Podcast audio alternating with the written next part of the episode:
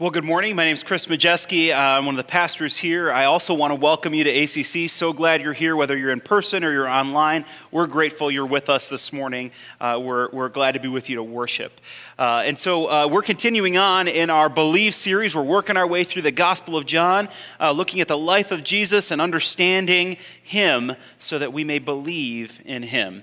Uh, that's the purpose of John's gospel. That's what he says he's writing it for, so that we will know Jesus and believe he is who he says he is. And so, uh, as we before before we jump into looking at the passage, I want to share with you a story. Uh, and actually, before I do that, I want to talk about Unplugged Camp. I, I, remembered that when I was standing here, and I forgot it when I got on stage. Uh, uh, Denise just talked about Unplugged Camp, and I just want to encourage you. Uh, we'd love to have you join us. my family, you heard a family, the Kunzer family, cheering. They, they go to Unplugged Camp. A number, a number of ACC families. We've had as many as seven ACC families there. Uh, uh, I think we've got about five or six for next year. Um, it's a great experience, a lot of fun. It takes place in beautiful Lake Geneva area. You're on the lake the whole time for the week, um, and so uh, really a great experience. Uh, and it's a great time with some cool people, uh, some other other ACC families. Uh, but this is available like grandparents if you want to bring your grandkids. that's an option.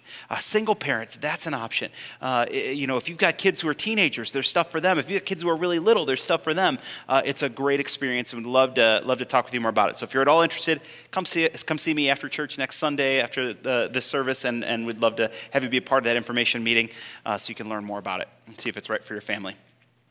Uh, so, the story I want to tell you about uh, the, uh, uh, something recently in my life that actually illustrates what we're talking about this morning. It kind of sets the groundwork for us, helps us to, to think about the, the principle that we see here in John, uh, John's passage today. Uh, so, I've mentioned I'm a baseball coach. My son plays travel baseball, and um, I'm, I'm, one of the coaches on the team. Um, and it, this year, it is time for him to get a new baseball bat. And, and if you, if you have uh, have kids in that stage or had kids in that stage where they were at that uh, higher level of baseball, those bats are very expensive. Very expensive. Uh, and uh, the previous bat he had was good for two years. This will be th- his third season. We've got a lot of life out of this thing. But here's the thing for next year, it can only be used for one year. Then the, the weight restrictions change. And so it's like we're getting him this bat for one year, and I really don't want to spend all this money on it. But, but here's, the, here's the thing I was thinking about with this. As we're shopping for this, as we're looking for this new bat, uh, we're, we're planning, we're figuring out what's best for our family and what's best for him and what's going to going to fit his swing style and his contact, all that kind of stuff that he makes. Uh, so we're planning all this. It doesn't mean his previous bat was bad or wrong. It actually was a very good bat, and he'll continue using it this season. He can use it this season. Uh, beyond this season, he won't be able to, uh, but he needs a new one. It's time for something new. The circumstances have changed, and this previous bat, it, it, it's time to put that one to rest and, and take on the new one. Uh, and maybe you can relate to that. I mean, uh, this principle of needing to replace things, uh, we replace our clothes. Uh, maybe we've grown or grown. Um, I guess we could shrink. That just doesn't always happen for me. But, um, but uh, we need to replace our clothes. We need to update them, right? There's, there's a need to, to, to, to, to replace. It doesn't mean the old clothes were bad. It's just time for something new. Um, or, or, or, maybe in, in, in your career, uh, the company has changed. They've grown, they've expanded, and, and your role has changed. And so now you need to learn some new things. You need to, to kind of a new role you're going to play. Doesn't mean your old role was bad or that you were, uh, uh, you know, that, that it was deficient in some way. It's time for a new thing in this new season. Uh, and so the concept here of changing and of new and, and, uh, and updating, this kind of stuff, it's, it's familiar to us. We do this all the time. I mean, even think of, we used to record the sermon on CDs and then you could pick them up at the Welcome Center. We don't need to do that anymore because the internet's everywhere and you can just you know, pull it up on your pocket computer that you keep around with, with you all day. Um, so the, the, things changed, right? They're different. And so what we, what we see here in this passage this very familiar passage where Jesus clears out the temple. Uh, he, there, there's stuff happening in the temple he's really upset about, and he, he clears it out. What we see here is that Jesus is signaling that he's giving us a new way, he's giving us a better way, that it's time for an update, it's time for a new way. Uh, so let's go ahead and read the passage uh, John 2 13 through 22. It'll be up on the screen. If you have your own Bible, I encourage you to follow along there as well. It was nearly time for the Jewish Passover celebration. So Jesus went to Jerusalem. In the temple area, he saw merchants selling cattle, sheep, and doves for sacrifices. He also saw dealers at tables exchanging foreign money. Jesus made a whip from some ropes and chased them all out of the temple. He drove out the sheep and cattle, scattered the money changers' coins over the floor, and turned over their tables. Then, going over to the people who sold doves, he told them, Get these things out of here. Stop turning my father's house into a marketplace. Then his disciples remembered this prophecy from the scriptures Passion for God's house will consume me. But the Jewish leaders demanded, What are you doing? If God gave you authority to do this, show us a miraculous sign to prove it. All right, Jesus replied. Destroy this temple, and in three days I will raise it up. What? They exclaimed. It has taken 46 years to build this temple, and you can rebuild it in three days? But when Jesus said this temple, he meant his own body. After he was raised from the dead, his disciples remembered he had said this, and they believed both the scripture and what Jesus had said. Let's pray and invite God to teach us. Father, thank you for this morning and this chance to gather together as your people, to gather to worship you. And we've done that through uh, connecting with one another in conversation and fellowship, and, and through, it, through singing of songs and the giving of our offerings. And we do it now as we turn our hearts to your word. Would you help us to understand the scriptures that we may know you better and believe in your Son? In Jesus' name, amen. So we've got this scene where Jesus comes into the temple and, and, he sees this, this marketplace that's happening. They're selling animals for sacrifices, and there's money exchange, a currency exchange thing going on, and, and, and he, he doesn't like it. And he drives out the animals and, the, and the, the merchants, and he turns over the money tables. He says, Stop turning my father's house into a marketplace. And then we have the religious leaders of the day challenge him, just the same as they challenged John the Baptist a few, a few chapters earlier we read. John the Baptist was st- ruffling feathers, stirring up some of the, uh, the, the, religious establishment, and they went and challenged him on why he had the authority to do this. And, and, and, and so they do it to Jesus here as well. They challenge, by, by what authority do you have to do this? And, and they actually then they say something significant. They say, they say, give us a miracle to prove that you, that you can do that. Show us a miracle to prove it. Remember, John, uh, we learned, Dave, as Dave talked talked about last week in the Gospel of John, signs, miracles point to Jesus' divinity. They point to him as uh, God's son. And so uh, they're saying, hey, give us, give us a miracle, right? And, and so, uh, uh and Jesus replies with this kind of cryptic statement about destroying the temple and he'll raise it again in three days. Interestingly enough, that phrase is one of the phrases that they use in his, uh, in his, his, uh, his, his trial, right? They use it in his trial and they twist it they twist his words. They say, I heard him say he would destroy the temple. That's not what he said here. Essentially, he leaves it, he says, if the temple, if this temple is destroyed, I will raise it in three days. He doesn't say he would, but they take these words, they twist it. That's interesting. They, they do that later on. Uh, this significant moment here, this comes up later in Jesus' trial. Uh, but then we have this, this uh, they, they think he's talking about the physical temple, but John says, hey, he was actually talking about his body. And the disciples, they connected that dots, and it took them a while to get there. It was after Jesus' death and resurrection. Like, oh, that's what he meant back there when he said that about the temple, right? So they're connecting the dots. So this is the picture we have. This is the, the, the story we have. Uh, and it's, it's, it's a very memorable story, this very vivid scene of Jesus turning over tables and scattering animals. And, and it challenges the perception some of us have of Jesus as being this soft, gentle, meek, and mild man. And he was also serious and got down to business and, and held a line and, and, uh, and stood against injustice, right? Uh, but here's some things we see here. I want us, I want us to uh, not just, not just uh, uh, be overcome with the, the kind of chaotic scene here and the vivid scene that's here, but understand what's really going on here. Uh, understand some of the deeper meaning that's happening here. Because the religious leaders missed the deeper meaning that Jesus was trying to communicate. And it took the disciples a while to connect the deeper meaning, but we have the benefit now of their insight as we look back. John gives us something really important in the first verse. He says that it's nearly time for the Jewish Passover celebration. The Jewish Passover celebration. If you remember, if you understand, if, you, if, you've learned about and you, and you, know what the Passover was about, when uh, God's people, the Israelites, were in slavery in Egypt, uh, and, and uh, God sent Moses to, to uh, tell Pharaoh to let his people go, um, and Pharaoh wouldn't do it, then there were some plagues that happened, right? And, and then the, uh, each of those, Pharaoh said he still wouldn't let him go. And then finally, there's this warning that there'd be this plague of the firstborn son uh, that the firstborn child in, in every family would, would uh, the firstborn son in every, every family would, would die. Uh, this, this final warning. And, and God gave provision for his people. The angel of death would come a, a, that night, and he said, For his people, take a lamb into your home and, and, and kill the lamb and then eat the lamb and then use the blood of the lamb on, and wipe it on the doorpost of your house, the frame of your house. And then when the angel of death comes, he'll see that that lamb paid the price and he'll pass over your house and no one will be hurt. Everyone will be safe. And so we see in the Passover celebration, they, they, they remember this and they, they commemorate it every year, and it's a big day for them. A big, it's a week long uh, uh, celebration. But we see in Passover that a sacrifice of a lamb saved God's people. The sacrifice of a lamb saved God's people. And so this is the moment that Jesus chooses to make this statement in the temple as Passover approaches. Also significant about Passover is that, that, uh, that this was a very busy time. It was required that every man, 12, every Jewish man 12 years old and above, would go to celebrate Passover in Jerusalem, at the temple in Jerusalem.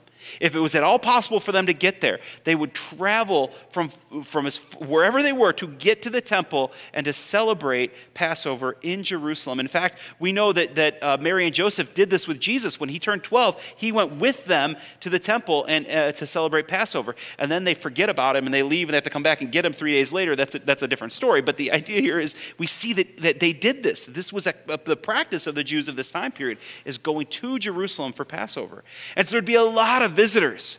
It'd be one of the busiest times of year for the temple. And it's one of the most significant moments in all the Jewish religious calendar. And this is the moment that Jesus chooses.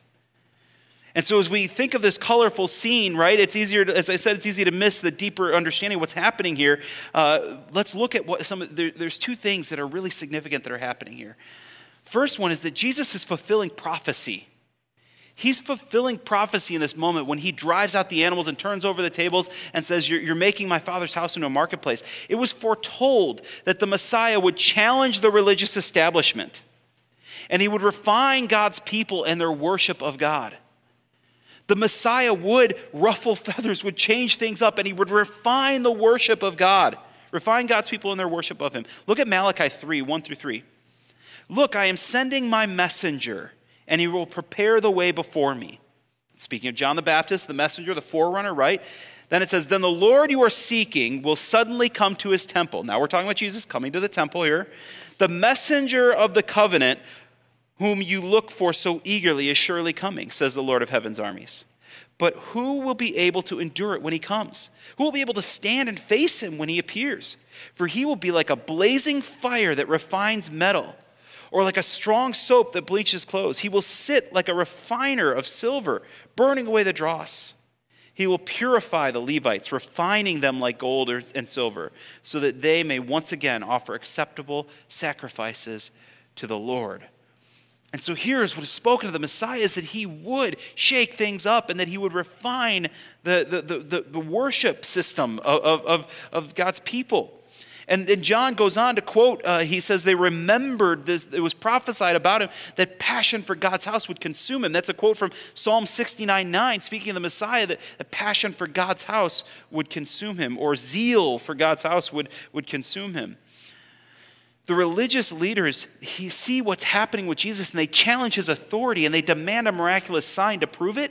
And they missed that him cleansing the temple was the miraculous sign. He's fulfilling prophecy in their midst. He's saying, This is the sign I just gave you right here. The scriptures said I would do this. I've just done this. It's happened in the midst, right, right in the midst of you, and you haven't noticed it. They miss it. They miss that that was the sign. A second thing that's happening here, Jesus is not only fulfilling prophecy, he's claiming divinity. He's claiming to be God. He says the words, You've turned my Father's house into a, a marketplace, my father's house. This is unusual language. For, for the Jews, God is so separate and to be revered that this kind of close relationship, calling him his father, that this kind of closeness would have been offensive. To call God his father would have been, would have been startling to the people of Jesus' day. And it's also the language that Jesus used at 12 when he was left behind at the temple. He says, Why were you worried? Didn't you know I'd be in my father's house? So, this is the way Jesus uses to refer to God as his Father, this close, intimate relationship.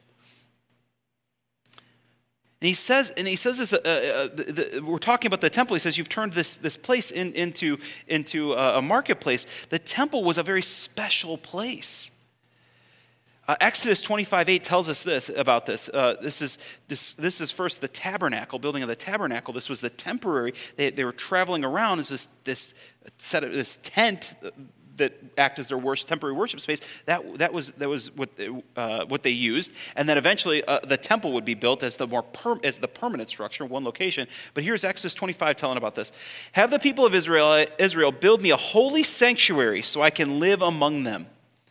Have the people of Israel build me a holy sanctuary so I can live among them. This is what the temple is to be it's to be the place that God dwells. It's the place uh, that, that heaven and earth align in that sense, that God's glory dwells there. It represents his presence for his people. Here's, here's a, in 1 Kings 8, uh, 10 through 11, this is the temple being built now, and, and the, this is the dedication of the temple. And here's what it says When the priest came out of the holy place, a thick cloud filled the temple of the Lord. The priests could not continue their service because of the cloud, for the glorious presence of the Lord filled the temple of the Lord.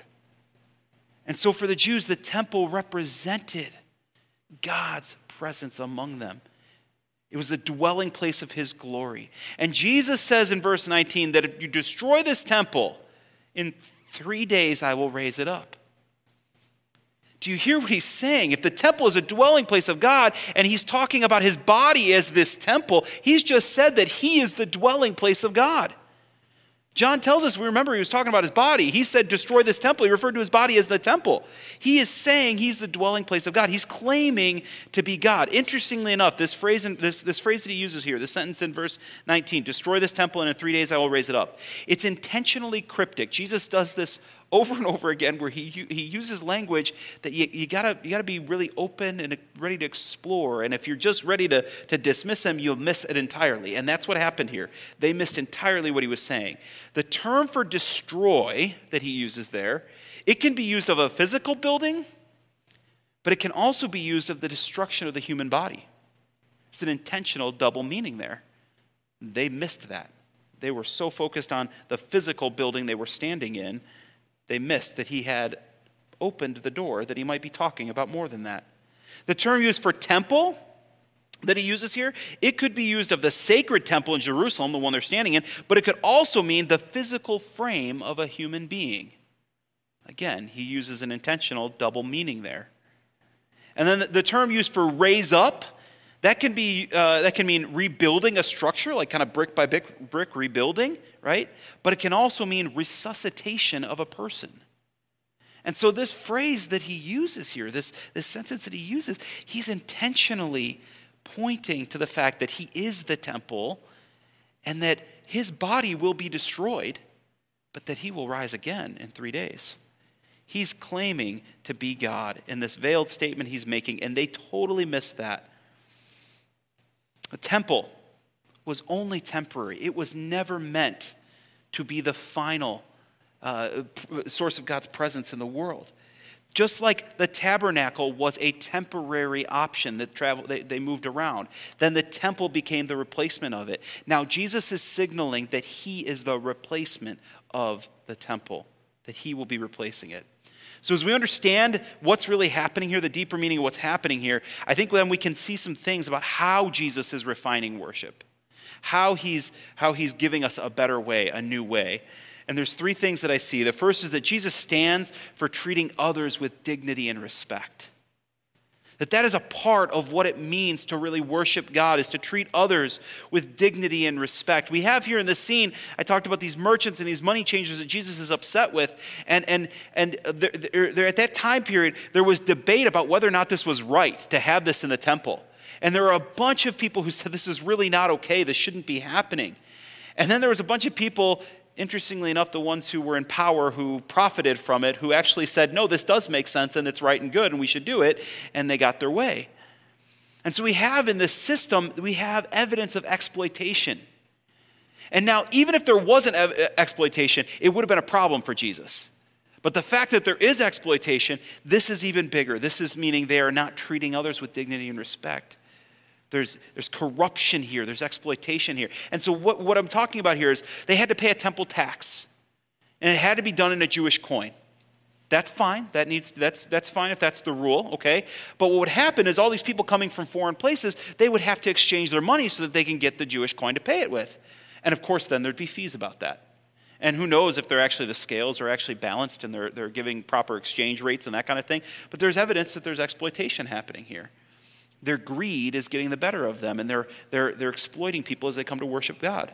Or the animals to be sacrificed. They, they, they, need, they, they wanted to offer a sacrifice that was part of the, the, the, the Passover celebration, and they could bring their own animal, but guess what? It would have to pass inspection. And guess who the pocket the inspectors were in?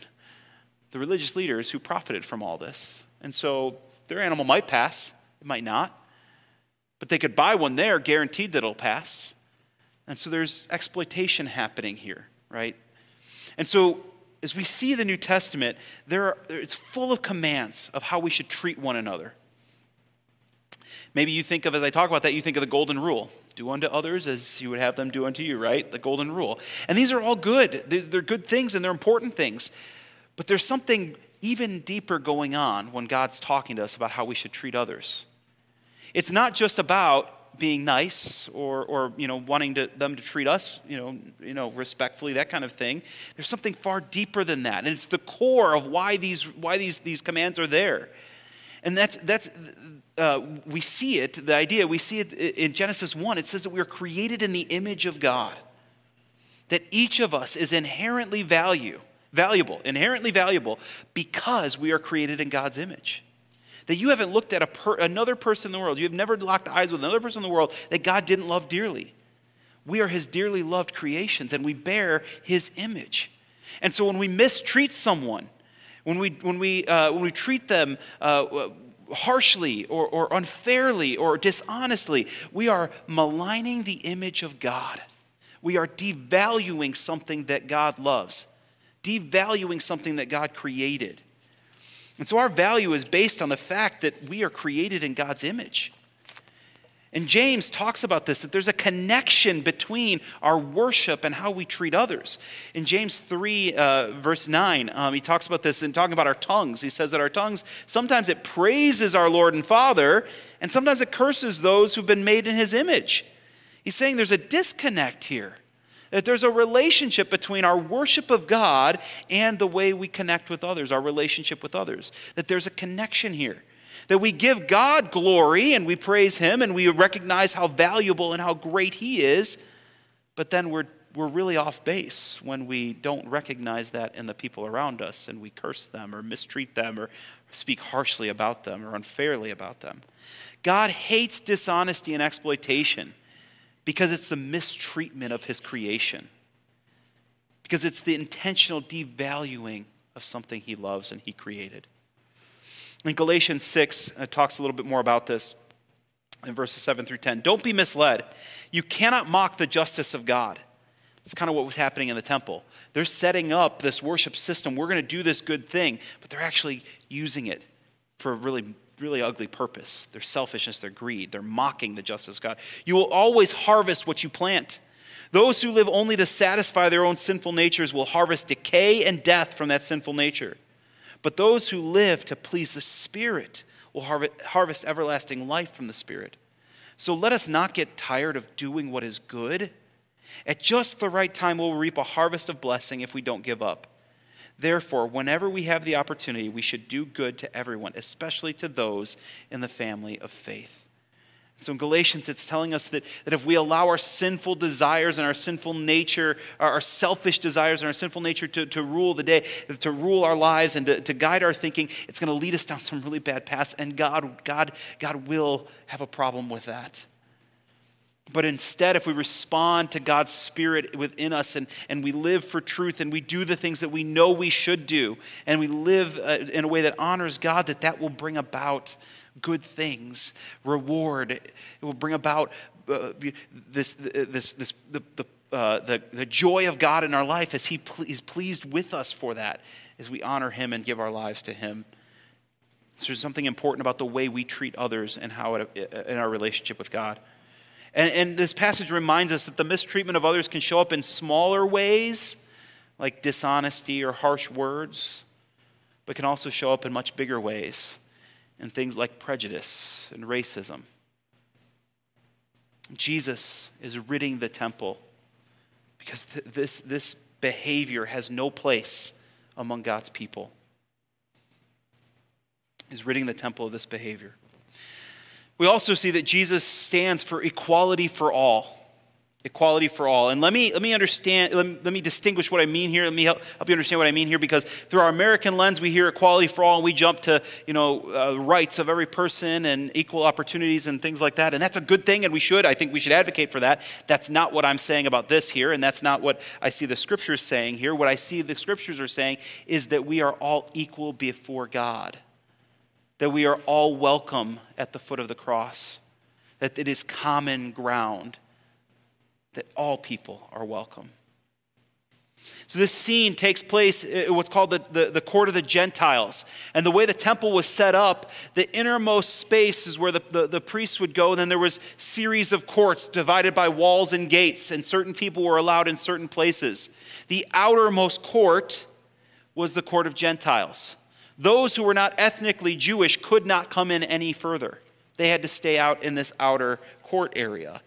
And this was standard practice. It was assumed because they weren't ethnically Jewish, they could not come any closer to God's presence. The innermost part being God's presence. And, and, and, and Jesus is saying this is, this is not the way it's supposed to be. There's, there's an element here of him saying this is not what this is supposed to be. Romans 8, 29 and 30, Paul talks about this. It says, After all, is God the God of the Jews only? Isn't he also the God of the Gentiles? Of course he is. There's only one God, and He makes people right with Himself only by faith, whether they are Jews or Gentiles. And so Jesus is going to he's going to wipe the slate clean and say this temple structure you've got set up this is not okay. God is the God of, of, of all people, and, and, and they're all welcome in his presence. He's breaking down those walls. That's why at his death, the temple veil, the curtain was torn in two, symbolizing the separation is no longer there. But as we understand the temple, there was the court of Gentiles, and then there was more walls. There was a next court where women could, Jewish women could go, but they could go no further. Another court where uh, Jewish men could go, but they could go no further. And then another court, another section where the priests could go. And so layer upon layer upon layer of separation.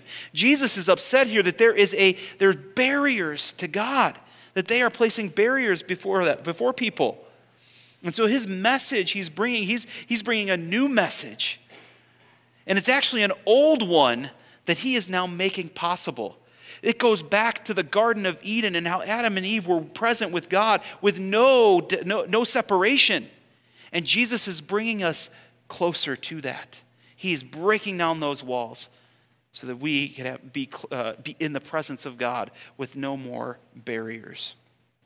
Isaiah 56, 7 says this I will bring them to my holy mountain of Jerusalem and will fill them with my joy in my house of prayer. I will accept their burnt offerings and sacrifices because my temple will be called a house of prayer for all nations. This is God's plan, and it was God's plan for, for, for his people from the beginning, is that it would be for all people and all nations. And so, this exclusion and elitism that we see here is counter to the gospel message. Jesus breaks down those walls, and we all stand at common ground at the foot of the cross. A third thing that we see here is that Jesus stands for pure worship. Pure worship, unadulterated worship. The previous story in John chapter 2, Dave preached about last week, Jesus turning water into wine. So, uh, the first sign, and in John's gospel, there's seven signs, right, that, that he points to that, that, uh, that demonstrate who Jesus is. Uh, but the first sign of turning water into wine, the three other gospel writers, Matthew, Mark, and Luke, they record this, this, this really interesting phrase that Jesus says um, about, about wine. Uh, it's a little cryptic, but he says this. Let's read Luke 5 37 and 38. And no one puts new wine into old wineskins, for the new wine would burst the wineskins, spilling the wine and ruining the skins. New wine must be stored in new wineskins. But no one who drinks the old wine seems to want the new wine. The old is just fine, they say. And so, John, as he's building his story so that we may understand Jesus and believe him, he's linking these stories for us. We have Jesus who's, who turns water into wine, giving a new wine. And he had this, this phrase here that he talks about this wineskin. The old wineskin would have been stretched from the wine as it fermented. The new wine that would go in then would stretch it more and it would break it and it would be worthless then. It would, it would spill the wine and, and it would be, uh, the, the wineskin would no longer be good. He says a new wine needs a new wineskin. And Jesus is pointing to himself here and saying the temple is the old wineskin. It's time for it to be done. He is going to replace it. He is the new wine and the new wineskin. He is the new way of connecting with God. Interestingly enough, in the, in the, the, the, the turning of miracle of turning water into wine, the jars, the big uh, things they fill with water, they were, they were used for ceremonial washing. For ceremonial washing. Again, John is indicating for us this new way of worshiping where Jesus washes, makes everyone clean and able to be at the presence of God. The Jews had laws of you're unclean, you couldn't be here. You, you, know, you're, you're, you're a Gentile, you're unclean, you can't be in the presence of God. Jesus is washing us all clean so that we can be present in God. He is the new wine, and He's signaling that He is doing a new thing, giving us a better way. And so Jesus is the fulfillment and replacement of all the Jewish festivals and institutions, even the temple. No longer will God's presence dwell in the temple, it will dwell in those who place their trust in Jesus. He says he is the temple. And then we are told the Holy Spirit will reside in us, and we are God's temple. In, in, in uh, 1 Peter, it says that we, uh, that uh, we are, are like living stones that God is building into a spiritual temple. No longer is it this just physical structure where, where, where God dwells, it is He dwells within us. We are little temples. And we go out into the world. Pure worship is us going out into the world as the presence of God to the world. And that means that every moment of every day is a sacred moment, is a holy moment, as we are the presence of God, or God is present with us and using us in our world. And so when you're washing dishes, that's a holy moment. That's a stretch, I know. Uh, but you get the point. Uh, but you get the point. Everything we do is, could be an act of worship. When you're raising little children and loving them and caring for them, it's a holy moment. When you're at work and you're being a good employee and you're giving your best and you're standing for honesty and integrity, it's an act of worship. We are the temple of God that He is building into these spirit, this spiritual house. So Jesus is showing us that worshiping God is something that takes place in our everyday lives and it involves every aspect of our lives. James 1:27 talks about this. Pure and genuine religion in the sight of God the Father means caring for orphans and widows in their distress and refusing to let the world corrupt you. So James talks about this, how this worship of God shows up itself in, in, in how, we, how we treat others and in, in the, the, the, not letting the world corrupt us. This is what happened in the temple.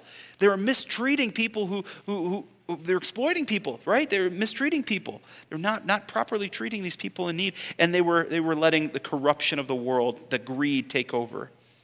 He's saying this stuff matters. In Romans 12, 1 and 2, it says this And so, dear brothers and sisters, I plead with you to give your bodies to God because of all he has done for you. Let them be a living and holy sacrifice, the kind you will find acceptable. This is truly the way to worship him. Don't copy the behaviors and customs of this world, but let God transform you into a new person by changing the way you think. Then you will learn to know God's will for you, which is good and pleasing and perfect. And So, pure worship involves this, this giving of our entire lives, this turning it over to God and allowing Him to transform us and transform our minds so that we can be His presence in the world around us. So, as we consider this, I have two questions for us. The first Have you embraced Jesus as the Lamb of God who takes away the sin of the world? Remember, Passover a lamb saved, the sacrifice of a lamb saved God's people. And Jesus takes this moment to, clear, to cleanse the temple to point to himself as the ultimate sacrifice. No longer would sac- animal sacrifices be needed because he is the ultimate sacrifice. John the Baptist says, Behold the Lamb who takes away the sin of the world. Jesus in the temple is saying, He is the Lamb of God who offers us the forgiveness of our sins. John wrote this gospel so that you may know Jesus and you may believe. So if you haven't embraced Jesus as your Savior, I'd love to have a conversation with you before you leave. Second question, and I think this is, this is significant. It'd be easy for us to read this and to look at those people and say, man, they got it really wrong. Look at those people in the temple. I can't believe how they let greed and corruption get in there. We would never be like that. But I think disciples of Jesus are more humble than that. And we're willing to consider and be open to what Jesus might have to say to us. And so I'd ask you, how are you tempted to trade pure worship for a lesser version? The human tendency is to let the beautiful message of Jesus be tainted with our own agenda and our own selfishness?